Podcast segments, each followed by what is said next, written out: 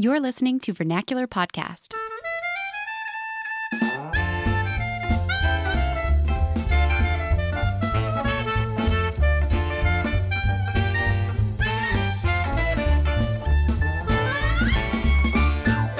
Hello and welcome back to Vernacular Podcast. This is season five, I guess, sort of. Sally, are we calling this a full season? Sure, yeah. It's a special season, uh, but it could be season Okay. five. A special season, a commemorative season, season five of Vernacular. So if you've listened to us before, you know that normally our format is we uh, host a podcast and interview a guest or two or three. And in this season, we're not doing that.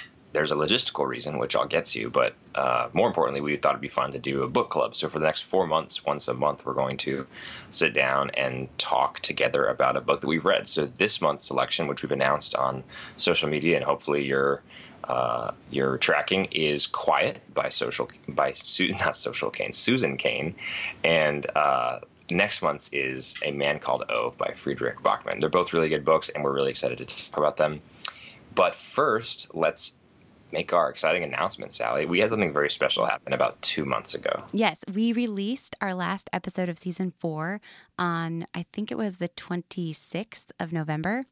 And the very next day, we had a baby. Well, we went into I went into labor, and then the two days later, we had a baby. So It was a complete surprise. we were like, oh, we'll finish our last episode two weeks before she's due, no problem. And bam, like we released it. I think I shared it on Instagram that morning, and then that afternoon we were in the hospital. And she was born Yep. on Sunday, November 27th. We did not expect to have a November baby, but we did. So little Lucy, she's beautiful, she's healthy, she's doing very well. She's uh, keeping her mama up at night. But uh, but that's okay. Yeah, she turned two months just, um, well, she will. So the day that we're recording this, um, she will turn two months tomorrow. But um, yeah, we'll have released this after that. So yeah, she's two months old, which is crazy. I can't believe it's been two months since we podcasted. I feel rusty.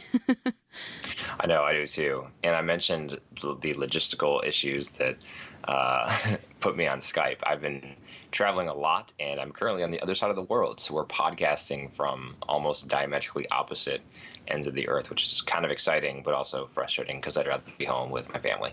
Yeah, and if we sound a little haggard, it's because it is really early for Zach and really late, relatively, for me. and I'm battling some sort of cold. So, all of those things, but we are rallying because we know that there are listeners out there and there are book club members who are really pumped to talk about this book. That's right. So, this book, um, as you said, Susan Cain, Quiet, it is about introversion, but you don't have to be an introvert to appreciate this book, right? Wouldn't you say that, Zach? Oh, I would definitely say that. Yeah, and I, there's more that we can say on that, but I think we'll save that for later about about whether or not we are introverts or extro- extroverts, and whether or not we thought we were as we were reading it. But yeah, so the book is called Quiet, and the subtitle is "The Power of Introverts in a World That Can't Stop Talking," and it's a really good examination of the introvert extrovert dichotomy. In some ways, I think that has limited utility to frame the debate in terms of whether or not everyone is an extrovert or an introvert, and we'll talk about that too. But uh, Cain's thesis is that people need to listen to introverts more because, not to sound trite, but introverts make the world go round, and in fact, introverts make the world a better place. Because if the world were led by a bunch of extroverts, it would be led by people who were not necessarily as introspective as their introvert counterparts, not necessarily as good at leading teams that are active, teams that are full of other extroverts. So um, she opens the book by talking about how we've moved from a culture of character to a culture of personality. And this, I think, is one of the most interesting parts of the book. Yeah, that's in part one, the extrovert ideal. Just to summarize it really quickly, in terms of the titles, she's got um, about three or four chapters per each part, except for one part. Part two is your biology yourself. Part three is do all cultures have an extrovert ideal, and part four is how to love, how to work, and that's kind of an application section. Um, so yeah, um, let's just. Do you want to start with part one? The extrovert, Extrovert ideal, ideal, yeah, yeah. we'll just go in order here. Yeah, so um, the extrovert ideal came out of what she refers to as sort of like the self help industry. So she talks about Tony Robbins, the uh, self help magnet and life coach who's built a multi-million dollar empire around his ability to help people sell themselves. She talks about Dale Carnegie, the author of How to Win Friends and Influence People, and she highlights people like them as uh, being on the vanguard shift in how we think about deal, you know, relating to other people in turning from a, a, culture of character to a culture of personality. So in the 19th century, late 19th century, or even even as late as the early 20th century, Cain talks about how people valued introspection and being quiet and thinking before you speak, etc. Being disciplined, being honorable, she said. Right, and then came along this culture of personality in which you had to uh, use flowery language, perform, entertain, be the life of the party, etc. And that was what would get you ahead in life. And anecdotally, I mean, I can, I definitely can see the truth of that that statement. It seems like we're always being peddled this story that if you want to succeed in life, you have to be a go-getter who sees what you want, knows what you want, goes and gets what you want, and in doing so, that you put yourself out there, that you're always selling yourself and selling your capabilities. Right? It's the the idea of the networker or the hyper networker. If you want to succeed in life, you have to be that person.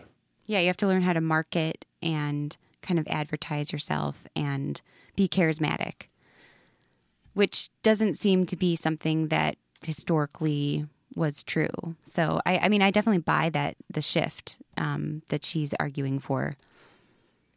I guess um, one question that you had mentioned earlier before we started recording is is it is it that simple? Is it that simple that we um, that things like the rise of salesmanship and the self help industry is what drove that shift from from the culture of character to the culture of personality?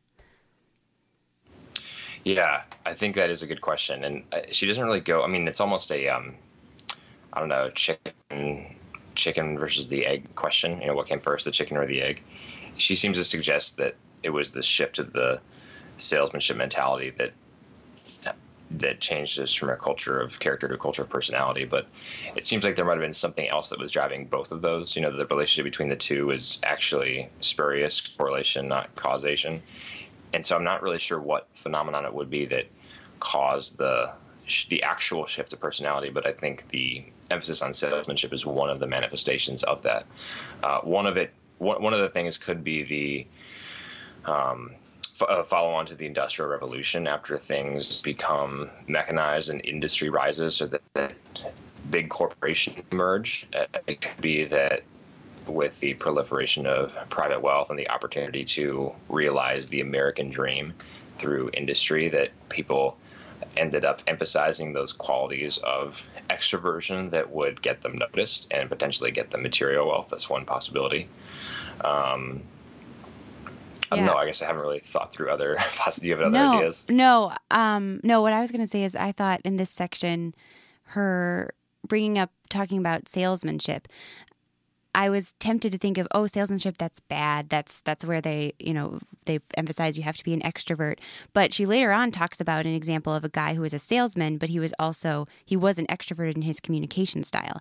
And so that's it doesn't true. seem like salesmanship in and of itself is evidence of the extrovert ideal because you could be a very face to face you know one on one kind of introverted salesman. Um, right. and then as, as she describes later. Right, right. Um, and then chapter two, she talks about the myth of charismatic leadership, and and I was just wondering what what that means. Like, what what does it mean for the charismatic leadership to be a myth? And I guess what she's saying is, you don't have to be charismatic to be a leader. And that's kind of what the extrovert ideal has caused us to think is that in order to be a leader, you have to be an extrovert. You have to be a certain kind of person. And she has so many examples throughout the book of why introverts make good leaders. And uh, I mean, we'll talk about this later, but in other cultures, they most most people are introverts, and so um, so most leaders then end up being introverts. Yeah, but that I'm glad you brought that up. That question that she asks of uh, charismatic leadership and the myth of charismatic leadership. And I guess your question that that we talked about before we started this was is charismatic leadership really a myth? And I think it is. I mean, anecdotally, I can only speak from personal experience, but I like to study leadership. I like to read biographies, and it does seem like people emphasize the the outward part, the extroverted part of the quote unquote great man um, when they're talking about case studies of leadership, and the reality is that a lot of the leaders that we talk about, a lot of the leaders who have made their mark on history, have been introverts. So, three examples that come to mind immediately are George Washington. People, I think, often think of this guy as the loud, courageous, six foot four giant who was the commander of all of the U.S. troops in the Revolutionary War and then later our president. But if you read his biography by Ron Chernow, you find that he was actually a very introspective, thoughtful person. Um, Cain herself talks about Steve Wozniak, who was the uh, the basically the brains, the technical brains behind the project of Apple. His work started at the Homebrew Computer Club, building a computer, talking with other hobbyists, and eventually he partnered with Steve Jobs to figure out what type of machine they could build. And even though Steve Jobs was the the driving personality who got a lot of the marketing stuff done and kept the team humming along on time, it was Wozniak's vision and genius that ultimately enabled the Mac. I mean, without without Wozniak, there's no Apple.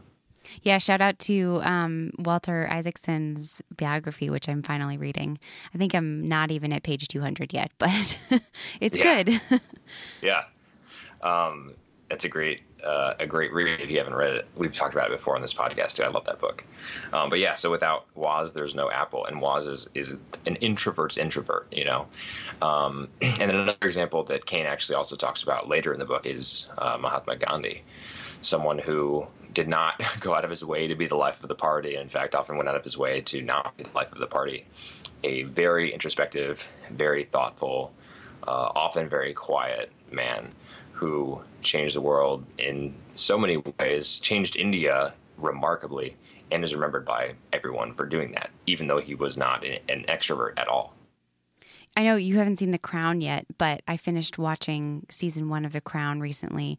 And I think the king, so Elizabeth's father, he is also an example of a leader who seemed pretty introverted. I mean, he was the same, I didn't realize this um, until my parents pointed it out, but he was the same king in the King's Speech who had to learn how to overcome his speech impediment. Oh, so, wow, yeah. Yeah. And so I don't know. It's just, I mean, he didn't choose to be the king. He had to become the king because his brother abdicated, but he ended up being the leader of, you know, the United Kingdom. And he was not I wouldn't say, call him an extrovert. So I don't know, just another example. And shout out to The Crown because I so far I'm liking that show. right. Well, I thought it was interesting that that Cain's hypothesis that, and it's not just Cain. There's a professor at Wharton named Adam Grant who's done some work on who's better at leading teams, introverts or extroverts. But I thought their research was interesting, uncovering exactly why it is they think that introverts can be extraordinarily effective leaders, and a lot of it has to do with this thoughtful deliberation and serious introspection that is demanded of leaders in positions of power because the stakes for making mistakes in those positions are uh, very high. The margin of error is very slim. And so it's the introverts who carry to the job a certain level of gravitas and sobriety of thinking that enables them to perform the task well. It, of course, doesn't mean that all leaders are introverts, but I think she's just trying to dispel the myth that if you want to be a leader, you need to learn how to work a room, basically. Right, right. Yeah, I think she made her point well one interesting insight from Adam Grant, that Wharton professor that I mentioned, was that uh, introverts are better at leading active teams, while extroverts are better at leading passive teams. So, in other words, he, he did some research uh, and concluded through a trial that people who are leading teams that are a bunch of self starters are better as introverts because they're able to subtly guide the active extroverts on where to go. Uh, whereas if you have a bunch of passive people on a team, a passive introvert, maybe, and maybe, maybe maybe passive isn't the best word, but if you have an introvert at the head of the team and then all introverts on the team, it might be hard for for them to to coordinate momentum in the same direction because they're all going to be sort of uh, introspective and inward looking.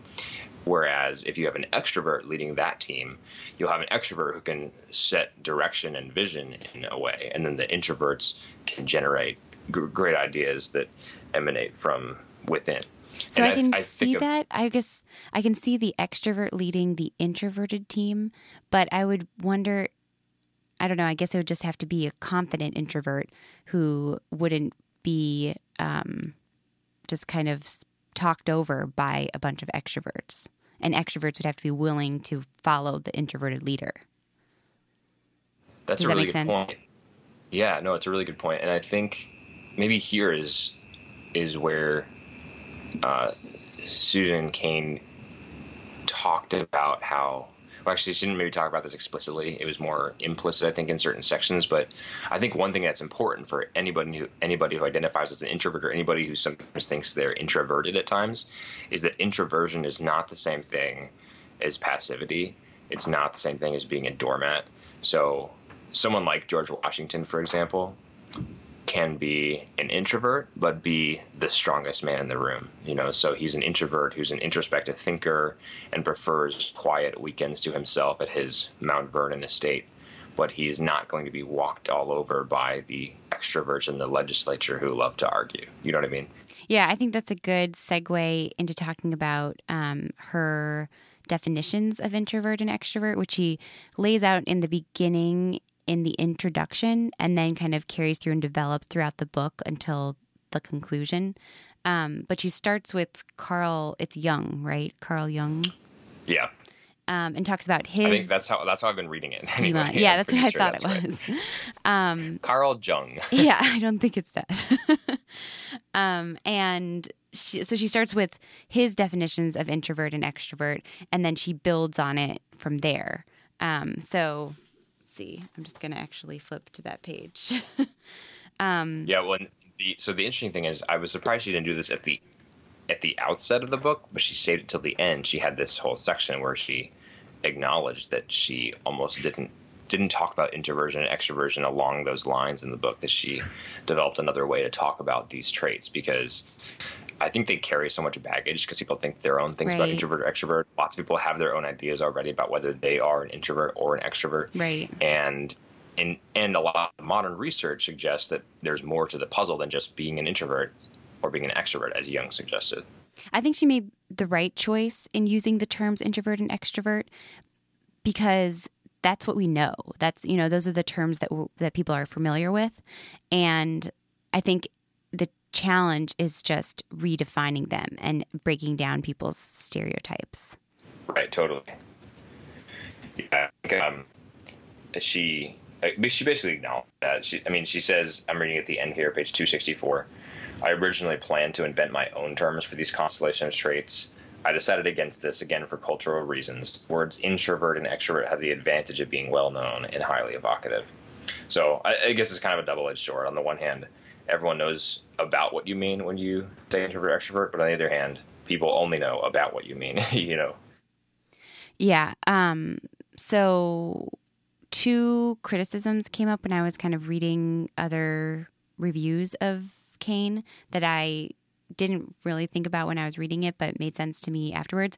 One is that maybe there's a third category, the ambivert, which he mentions at one point, and I'm not sure what the page number is on that, but someone who obviously can is both introverted and extroverted.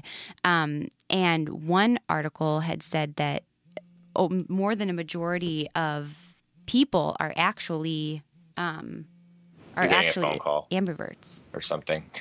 Yeah, something's happening. Sorry. I don't know where it's coming from though. Oh, here we go. Okay, sorry. um, it means that it's time for me to go to bed actually. oh, nice. The bedtime alarm. yeah. Perfect. Um, sorry about that. Uh, so anyways, ambiverts, you know, both introverted and extroverted. Maybe it's not just two different two different personality types. And then What was the percentage number you said? well, I think what I read was 68%. I need to double check that. Are ambiverts? Yeah, that's what one person said. Yeah. Yeah.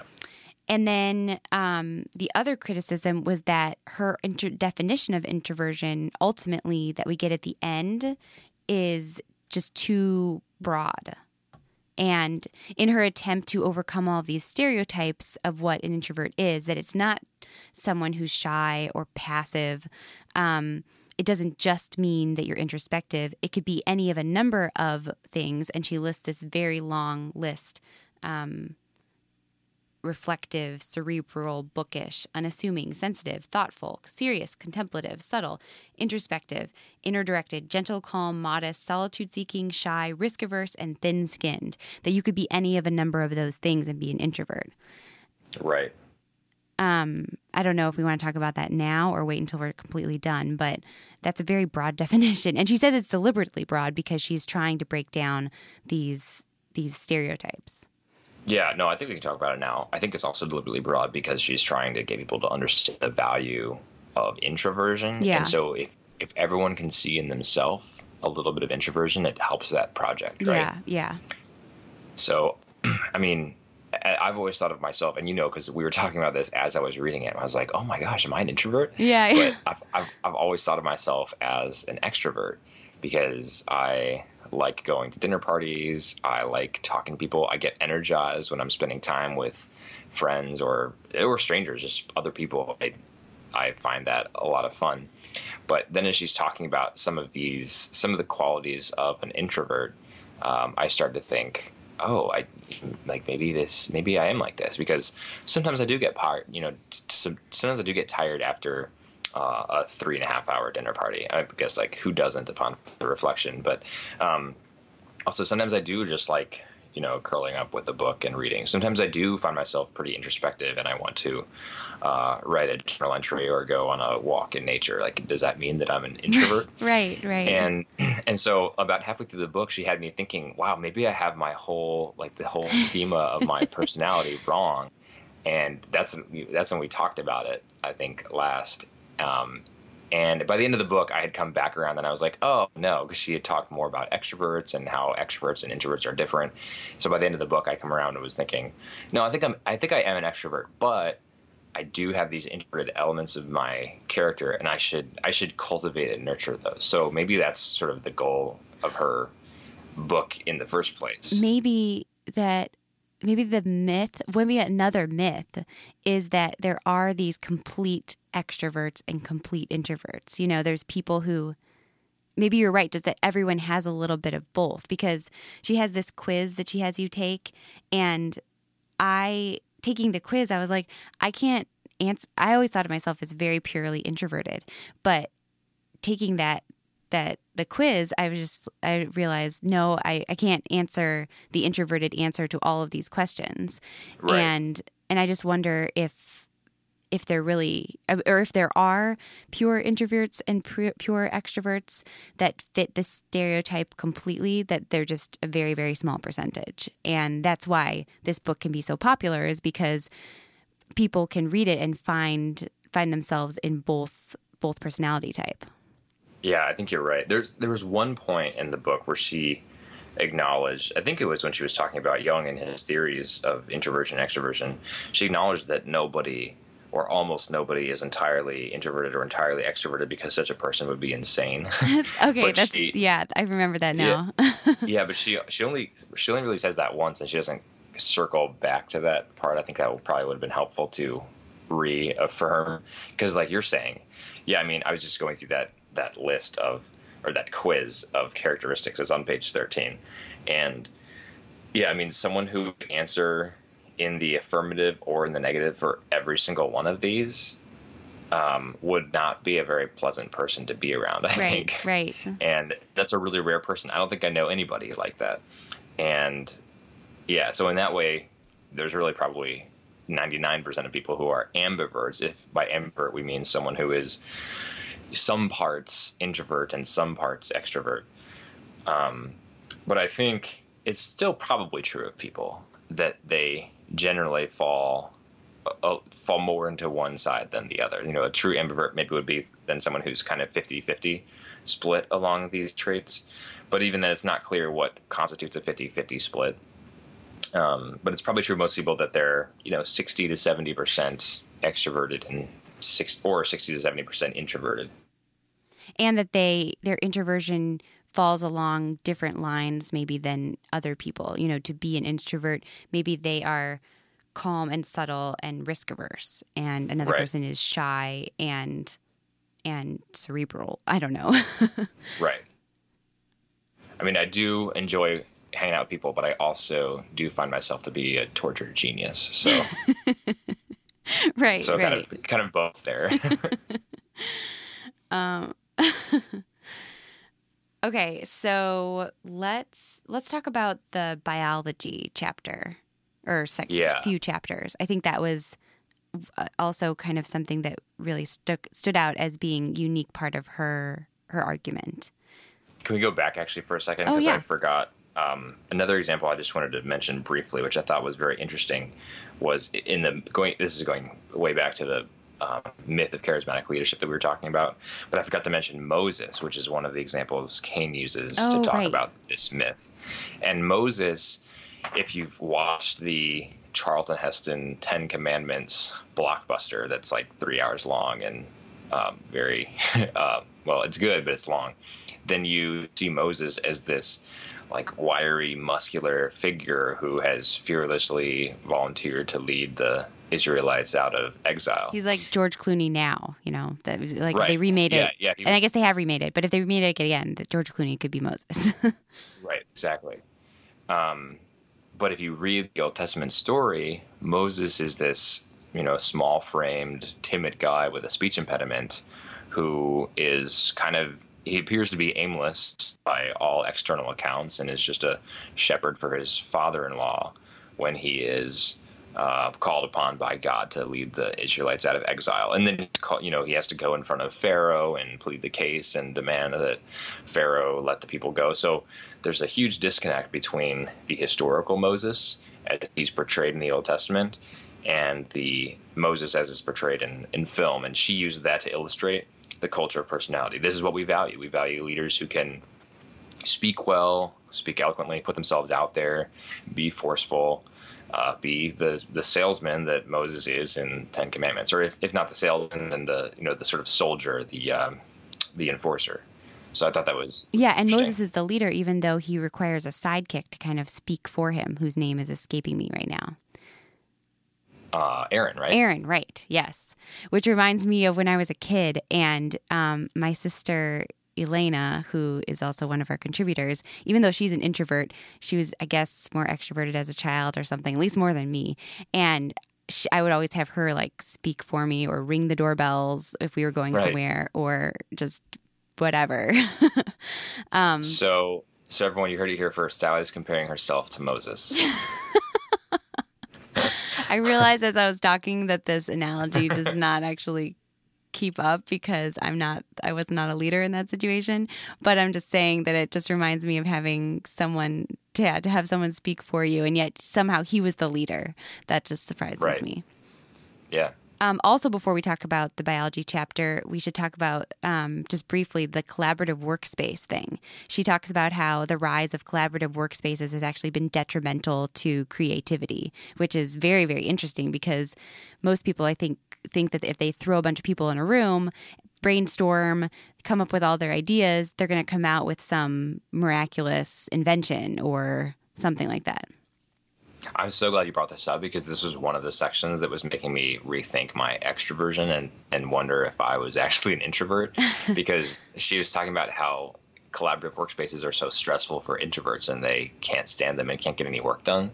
And that is exactly the way I feel. I've mentioned before on this podcast about how I uh, share a cubicle with like five other people, and it has just been absolutely terrible for my productivity. I can never get anything done because someone's always coming in to ask me questions and talk to me, and I love talking to people.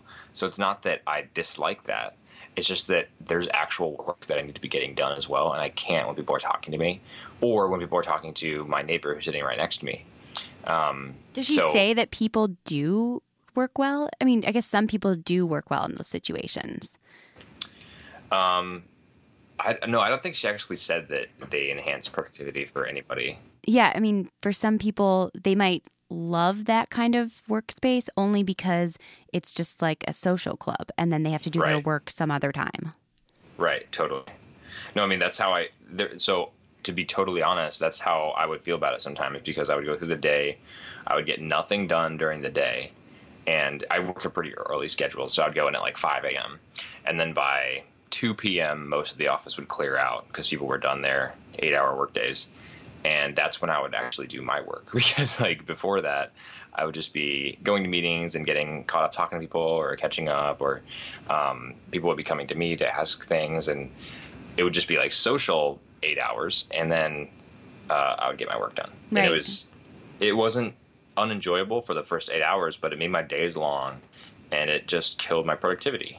And I'm sure there are some instances when people, you know, lean over the side of their cubicle and they say something to someone and they're like, they have, you know, the light bulb goes on and they figure out some new thing that they're going to work on or some new step to their project. But more than likely, that is not happening. Right. And they're leaning Yeah, over the side of their cubicle to talk about, you know, their Friday night plans or something. Right. Yeah, I 100% agree. And and I've actually I've read I've read other things online about open workspaces and how companies are rethinking them as well. And it, it's just funny they were they were just the new hotness for so long.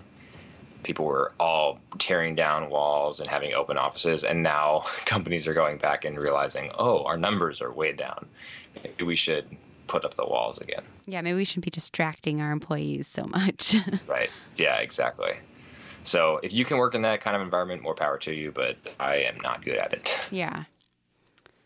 Okay, so that is that was all of that was the introduction in part one. Part two is where they t- she talks about biology and that introvert and extrovert is both a product of nurture and nature. This was a really interesting section because um, I I don't I can't even fully understand all of the science that went into all of the research that came up with these two characteristics, but or these two um, uh, types of person. But there's the low reactive person and the high reactive person, and isn't it? It's the opposite of what you think that it means, right? Because low reactive is is those are the extroverts, right? And the high reactive, those are the introverts. Correct. Yep. Yeah. So the and because it it responds or it um, refers to the response to external stimuli, and so, so, people the, who don't react as much to external stimuli are more cool and collected, and those are the extroverts, yes, or more more likely to be extroverts, right? yeah, more likely to be extroverts. Yeah. So I guess if you take the example of a dinner party, a dinner party with 10 people is going to be way more overwhelming for someone who's high reactive than for someone who's low reactive. And someone who's low reactive might think like, "Oh, I need I need to get, you know, more I need to get buzzed some more with more people, you know, so let's bring in more. The more the merrier." And someone who is high reactive might be thinking, "This is already too much. Like there's just so many conversations going on and uh, there's so many people in this crowded space and I need some some time to myself." Those are the people who just go into the bathroom and try to find something to do with themselves until Yeah, literally. She talked Go about read a she- book. She, yeah, she had this example of a professor who will um, he's good at acting like an extrovert when he gives his lectures and speeches, but then he'll need to flee to a bathroom and hide in a stall because it's just it's just overwhelming and he needs his time. But yeah, that that was a really interesting section. In in some ways, it seems like again, you know, like like you, I'm not a scientist, but it seems kind of like the the science of today better supports this dichotomy between high reactive and low reactive than it does between introversion and extroversion. And I So think I this is a if- better way. Sorry, go ahead. Well, I was just going to say, I wonder if in the future we'll be talking more about that than we do about introversion and extroversion, but that's obviously speculative on my part. Yeah, well, and I think if we had, I don't know, a Venn diagram, I don't, this, there's more, um, it's less black and white, the low reactive and high reactive, because Right. you can be low reactive and be either introvert or extrovert. So it just seems like maybe that's a better way to classify because there's a little bit more overlap. Right. Yeah. So, I mean, I guess for myself, I feel like I'm very frequently a high reactive, but I'm, I think, an ex- pretty extroverted high reactive person. So that's a that's a good example right there of what we're talking about. I appreciated that after all this talk about biology, she went on to say, but there's so much in our environment that that then develops that. If you Yes.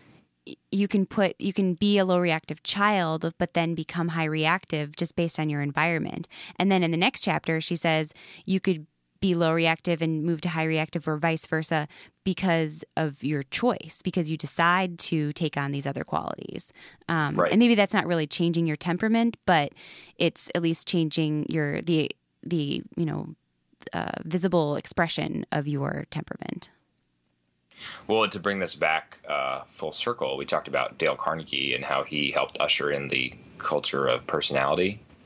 But but the whole reason that he's been so successful and that his name is a household name is because he was able to effectively teach people how to win friends and influence people. In other words, how to be an extrovert. So people can change. This is not an immutable set of traits, right?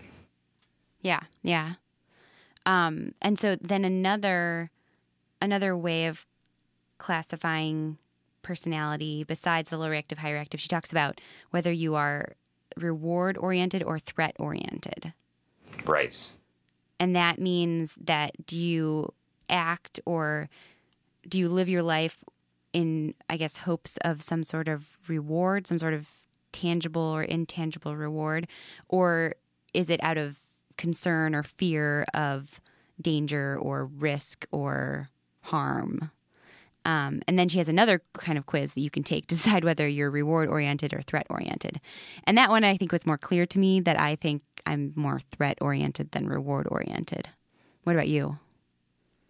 Yeah, I uh, I don't know. I mean, I can I can see both sides. It's hard for me to conceptualize being reward oriented or threat oriented. But when I took her quiz, I was definitely more reward oriented. Yeah, I mean, I'm not saying that every I answered yes to all of them. I don't Right. constantly think about possible things that could go wrong, but um, but I'm definitely less less uh, incentivized by by rewards. I could know that there's going to be a reward and care less about it. Right. Yeah. I, I never care less about the award. I always I always want the reward. Uh, but I can see the threat oriented thing too. I mean, so like, yes, we have you know renters insurance, and yes, we have car insurance because I'm concerned about the threat of losing uh, property or totaling a car. But I'm also very reward oriented in how I how I pursue things like in my career, et cetera. Well, and even her the threats that she talks about as that you could be oriented towards are more like person. They're more intangible threats, not actual threats. It's not like threat of world war or something like that. Um, because she talks about if you're threat oriented, criticism or scolding hurts you. You're worried or upset if you know that someone's angry at you. You um, you are worried if you've done something poorly. You worry about making mistakes. So so they're kind of um, less obvious threats, I guess. Yeah, so and I thought this was an interesting section that I largely was tracking with, but on further further thought about it, it's like there are quite a few people out there who are really both reward and threat oriented to the max. And by that I mean someone who is in a position of power, uh, almost monomaniacal about this. Power, they want the power and they want the power for the sake of the power. So that seems like it's pretty reward oriented but they're also the type of people who have such a big egos that they will feel very uh, hurt or injured if you insult them or criticize them or tell them what they did wrong. Kind of like Steve Jobs. Yeah, no, that's a that's a perfect example. That's a perfect example. So this guy was obviously reward oriented, reward oriented because he wanted the adulation of a uh, adoring public for his ingenious ideas about technology that may or may not have been totally his, as we discussed already. um, but he also, you know, he wanted to be recognized in the annals of history as a great man because he was reward oriented. Even in the um, the way that they were comp, I guess on the, the payroll, he wanted to be number one on the payroll. And I forgot about the president of the company at the time or whoever was in charge of him at the time said no you can't be number one it's just because he didn't want to fuel his ego and so Right. but jobs convinced him to let him be number zero which actually meant nothing because for the irs or the bank's purposes they needed number one so Woz was number one and jobs was number zero but in jobs's mind that meant that he was number one he was just like Right. absolutely ridiculous such such an Yeah. egomaniac but I mean, so that biography that we're talking about, he asked Walter Isaacson to write that. He commissioned his own biography. That's a good um, point. So, so this is just like the person that he is. But as soon as he was offended or felt double crossed, he turned vicious because he was in that way. I think threat oriented too. So, I don't know. Maybe it maybe it just doesn't apply to those types of people. But I'm also just not sure of the utility of reward oriented or threat oriented because it seems like there are some people who are quite a bit of both. Yeah, yeah, that's a good point. Um, okay, and then let's touch on the chapter on soft po- called soft power. I thought this was really interesting. I don't know a lot about Asian cultures, um, but her main point was that the extrovert ideal is really a Western thing. And in Eastern cultures, um, the leader is not an extrovert, and the qualities that we normally say are those of introverts are actually the ones that are most highly valued. Right. Yeah. Well, I mean, going back to the culture of personality thing, I think uh, um, favors the Protestant work ethic as a part of that. Right. That like this whole idea of Western individualism is deeply rooted in Western Protestantism and capitalism too, right? Kind of like and capitalism, exactly. Working yeah. your way up sort of from your boots or your whatever that phrase is. Yeah, the bootstraps thing, whatever. Yeah, pick, is it pick, picking you up by your bootstraps? Maybe, maybe. Um, something about bootstraps, but yeah, that whole idea of capitalism and individualism is deeply rooted in Western and specifically Protestant identity, and that is something that Asian culture does not have. Yeah, I remember going to Japan um, as a early teenager and um, finding out that they they they they mostly have team sports in their public schools um, because it's more about it's less about the individual person and it's more about the group working together. So that's why I mean it makes sense to me that then in a situation where there needs to be a leader, the leader is not going to put himself up, him or herself up above everyone else. They're going to try to, um, you know, create cohesion. Right. And it's it's very. I mean, when I was growing up, it was very clear that um, my friends who were Asian Americans had a culture of deference in their family that far exceeded that culture in my family. You know that you always defer to your elders, to to grandparents, and to parents, um, in a way that is really kind of anathema to the way people do parenting and family life in in uh, the Western world. Yeah, it reminds me of the book that I mentioned in our media episode, The Collapse of Parenting, which is about parents being too defer- deferential to their children versus right. children being deferential to their parents. I thought right. was well, also helpful. That... Oh, go ahead. Sorry, go ahead. No, go ahead. well, just on that point, there's that uh, bestseller, uh, Battle Hymn of the Tiger Mother, which is um, I haven't read it, but from what I understand about the book, it's partly about this that um, there are distinctive differences between parenting in uh, Eastern cultures and Western cultures, and one of those is. Uh, you know, for lack of a, a, more delicate way of saying this, children know their place in uh, in one culture, and they are not deferential and don't know their place in the other. And if anyone's seen Gilmore Girls, you've seen those two extremes in Rory and Lane's parents. um, oh, really? Yeah, because Lane is Korean and her mother is kind of the stereotypical Korean tiger mama, I guess. Okay. Um, I thought it was also helpful this chapter just um, to kind of understand where Asian Americans might be coming from. That especially if you're an extroverted American dealing with Asian Americans or just even maybe not Asian American, Asian, um, you can kind of understand a little bit more where they're coming from, and and hopefully not you know run over them with your extroversion. Right. Totally. Yeah. This I had one friend growing up who was Asian American, and he was incredible at playing piano still is. Um, I, have largely lost touch with him, but from what I know, he went to a private school, and I think he went to Juilliard, so he's a very impressive piano player.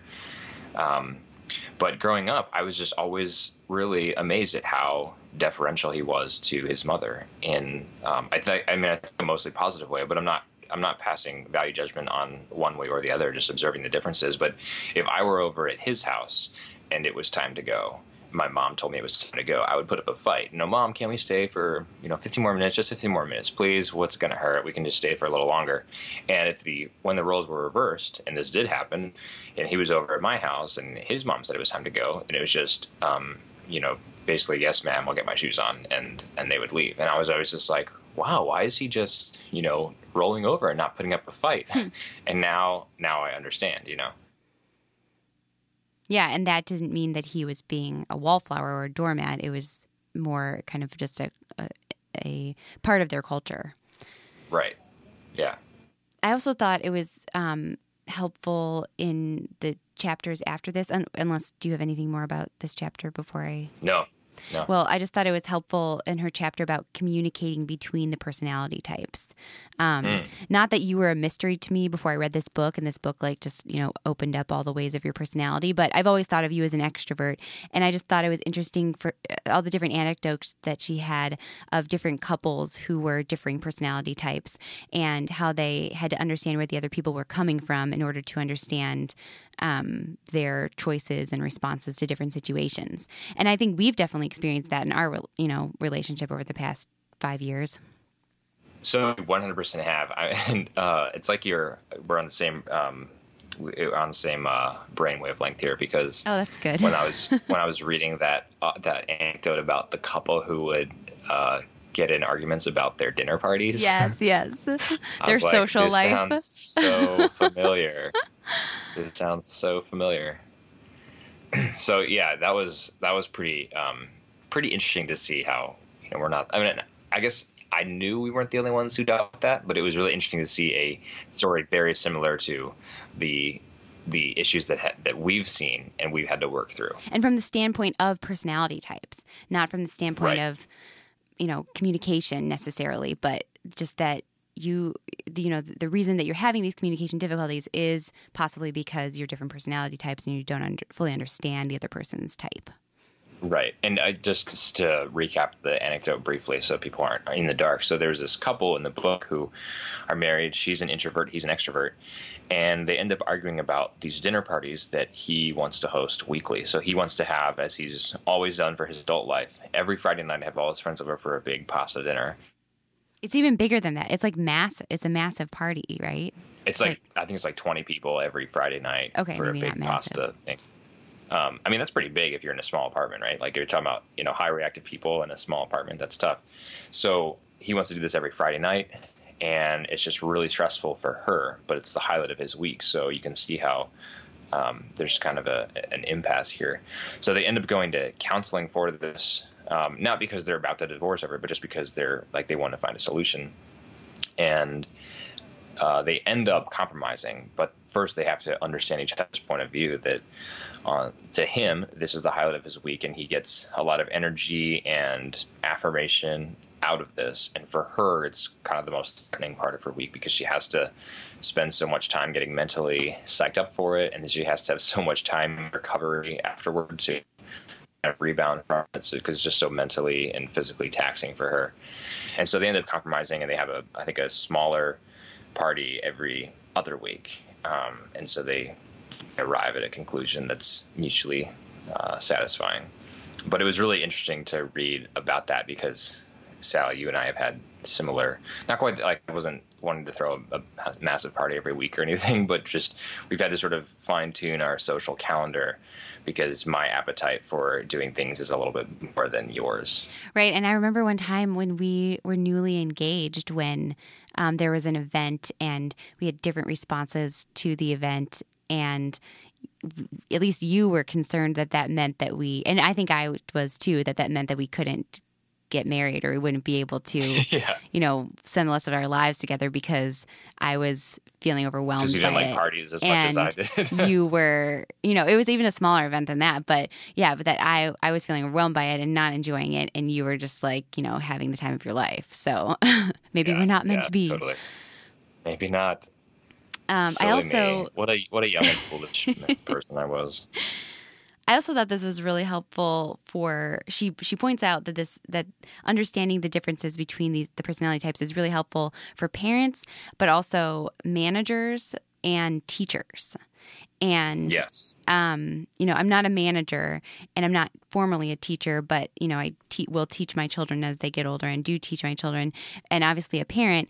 And I think it is really important for parents to understand where their kids are coming from and how that differs from where they're coming from and make sure that they're not imposing certain um, stereotypes on their children. And she gives examples right. of parents who think that their introverted child is. Um, has something wrong with them that they're too passive or too shy and and I think it is really important not to um, to place those kinds of labels on their on your kids, but to recognize that maybe they are tend towards the introverted side, but that you know that's not wrong, and finding some happy medium between encouraging them to kind of get outside their shell um, and not miss out on opportunities because they're they maybe tend towards passivity, but um, but also not just labeling them as as shy and and um, and allowing them to be reclusive, I guess. Yeah, totally. Um, I, I am really grateful that I read this book because I'm married to an introvert, and in part because of that, I think it's especially likely that at least one of our daughters will be um, quite the introvert. And so this book really helped me understand um, kind of how maybe how to raise an introvert, you know, how to help her recognize the intrinsic gifts that she has and how even though she's living in a world that emphasizes what Cain calls the extrovert ideal, that the introvert ideal is just as valued, maybe even more so, or valuable, maybe even more so, and that she has intrinsic worth because of that. But at the same time, and also helping her understand how to cultivate some of the strengths that extroverts have and how to mimic some of the success that they can have in cultivating relationships with people too. Right. Yeah. Yeah, I agree. Yeah, so if you're a parent, manager, or teacher, yet another reason why this book might be something to pick up. Yeah, or if you're married to someone who's not the same personality type as you, which is, I think, going to be a lot of people, given that you know Cain talks about the research that says opposites attract, yeah. and lots of lots of introverts marry extroverts. So there's a good likelihood that you're one of those people. I definitely recommend the book. Um. Okay. Well. Is that is, did we cover it? I, I think we I think that I mean that's we we got through the whole book so I guess right. concluding thoughts um I I went into this book reading I went into reading it thinking that I was an introvert and I still do think that I'm an introvert um I think that what it means to be an introvert varies though and I it was helpful to me in kind of seeing I, I appreciated her broad definition of introversion because I never like being put in a box, and I appreciated that she kind of just blew up the box. yeah, totally. Um, I uh, any negative criticism before I go? Uh, well, I think I kind of said some things that. Um, I mean, the the idea of it being an ambivert. I think she could have expanded right. on that. Um, I know that oh, I guess I'm not going to say what your negative criticism is. Yeah. Um, yeah, I think she could have expanded on the ambivert thing and I don't know. I was What was, was, the neg- what, what was the negative criticism you were going to say for me? Oh, um that she gave too many anecdotes and kind of droned on at times when she could oh, have made yeah. her point more succinctly. Yeah, I, I can see that. Long in general. Yeah, yeah. And um, yeah, I'm reading another book right now that is similar, and I've I've um, talked to you about this before, Sally, but I just I I really like long form journalism because I think it's a medium that's not long enough to give people extra room to write fluff, but it's long enough to have detailed arguments. And the more I've gotten into long form journalism, the less patience I've had for uh, books that are not succinct and you know really tightly narrated, I guess and so this this falls into that category, not in an egregious way. It's not like it's terribly long or that it drones on and on and on and on. It's not like a 900 page tome. But I just think that the argument was maybe not quite as tight as it could have been and had some um, anecdotes in there that were not wholly necessary. But that's probably more of a personal preference than anything. I don't know. Yeah, there were times when I um, kind of got lost in the the the flow of her argument because she would jump to different stories um, and intersperse her argument or I guess intersperse the stories in her argument, one or the other. Um, and and that that was a little bit challenging, but I was also kind of reading it in chunks, so that could have been part of my problem Right. as well. I Yeah, think you sure. read it No, more in larger chunks, and so that probably gave you a better idea of the flow of her argument than uh, you know. It took me longer to read it. Well, I was also trying to read it quickly, so that might have accentuated my frustration. You know, like, come on, I get it. Like, let's go. Yeah. so yeah, I can see both sides.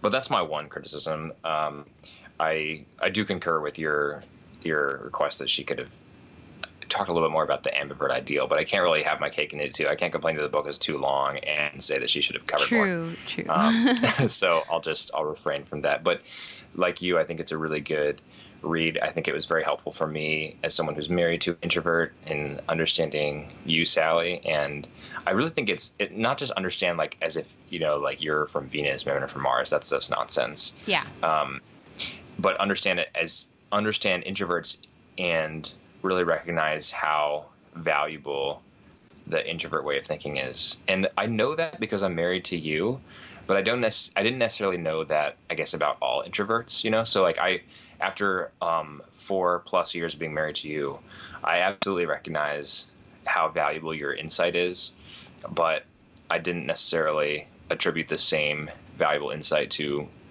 other introverts that I know.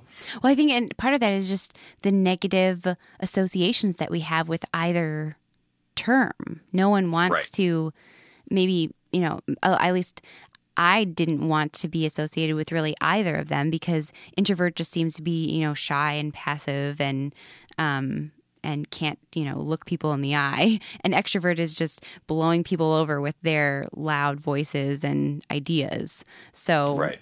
I think I think that her book is helpful just in part, just blowing those those stereotypes out of the water and just saying, you know, start over and here's why. Right, totally. And I also think it's valuable in in another way. Uh, She wrote it primarily for introverts, at least she says, and I also think that it's good for extroverts to read and to recognize that they can be cultivating the introverted parts of their personalities, even if their culture says they're not worth cultivating. So that's one of my big takeaways from a personal standpoint is I'm this extroverted person who has some introverted qualities that I mentioned earlier, and those are worth cultivating because they are good in and of themselves. So, Yeah, that's a really good point. so All right. that's my review of the book. Well, good. All right. Well, hopefully people stuck with us. It was a long book, so I guess it required a long conversation to really unpack it. Yeah, it was good though. Um, we're very excited about next week, or not next week. we're not reading that fast. Uh, next month, a man called Ove by Fredrik Backman. If you haven't picked it up, though, it's, it is a it is actually a fast read. I read it in about Yeah, it's a days, novel. Sally? Yeah. Oh, yeah. Um, yeah, you were really fast. yeah, it's a novel and it'll it'll keep you engaged. It's very good. So um, pick up a man called Ove O V E by Fredrik Backman. You can join us for that conversation next month. All right. Um, any other administrative announcements we need to make, Sally? I don't think so. Um, I guess, well, just contact us on social media or email us at, at Zach and Sally at vernacularpodcast.com if you have comments about A Man Called Ove that you would like to share with us, insights that we could include by name or not. Um, and uh, yeah, we just like to make this as interactive as possible. And also, if you have comments about Quiet from Susan Cain, something we missed or something you want to respond to that we talked about or something that she talked about that we didn't, uh, please also get in touch with us. There are, as you know, three ways to get in touch with us. Sally mentioned them already, but I'll just rehash them here. First, email Zach and Sally at vernacularpodcast.com or on Facebook at facebook.com slash vernacularpodcast or on Twitter at vernacularpod. And leave us a rating or a review or both on iTunes.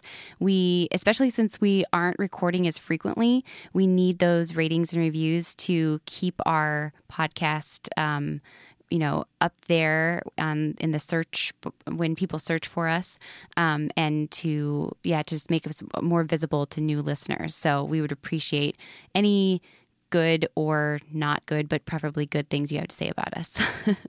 And this once a month schedule will not last. This is only temporary while I am traveling a lot the first uh, four months of this year.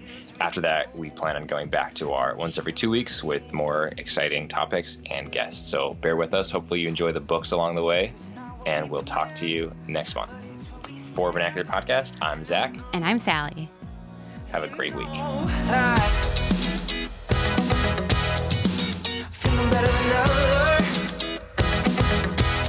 I'm by your side.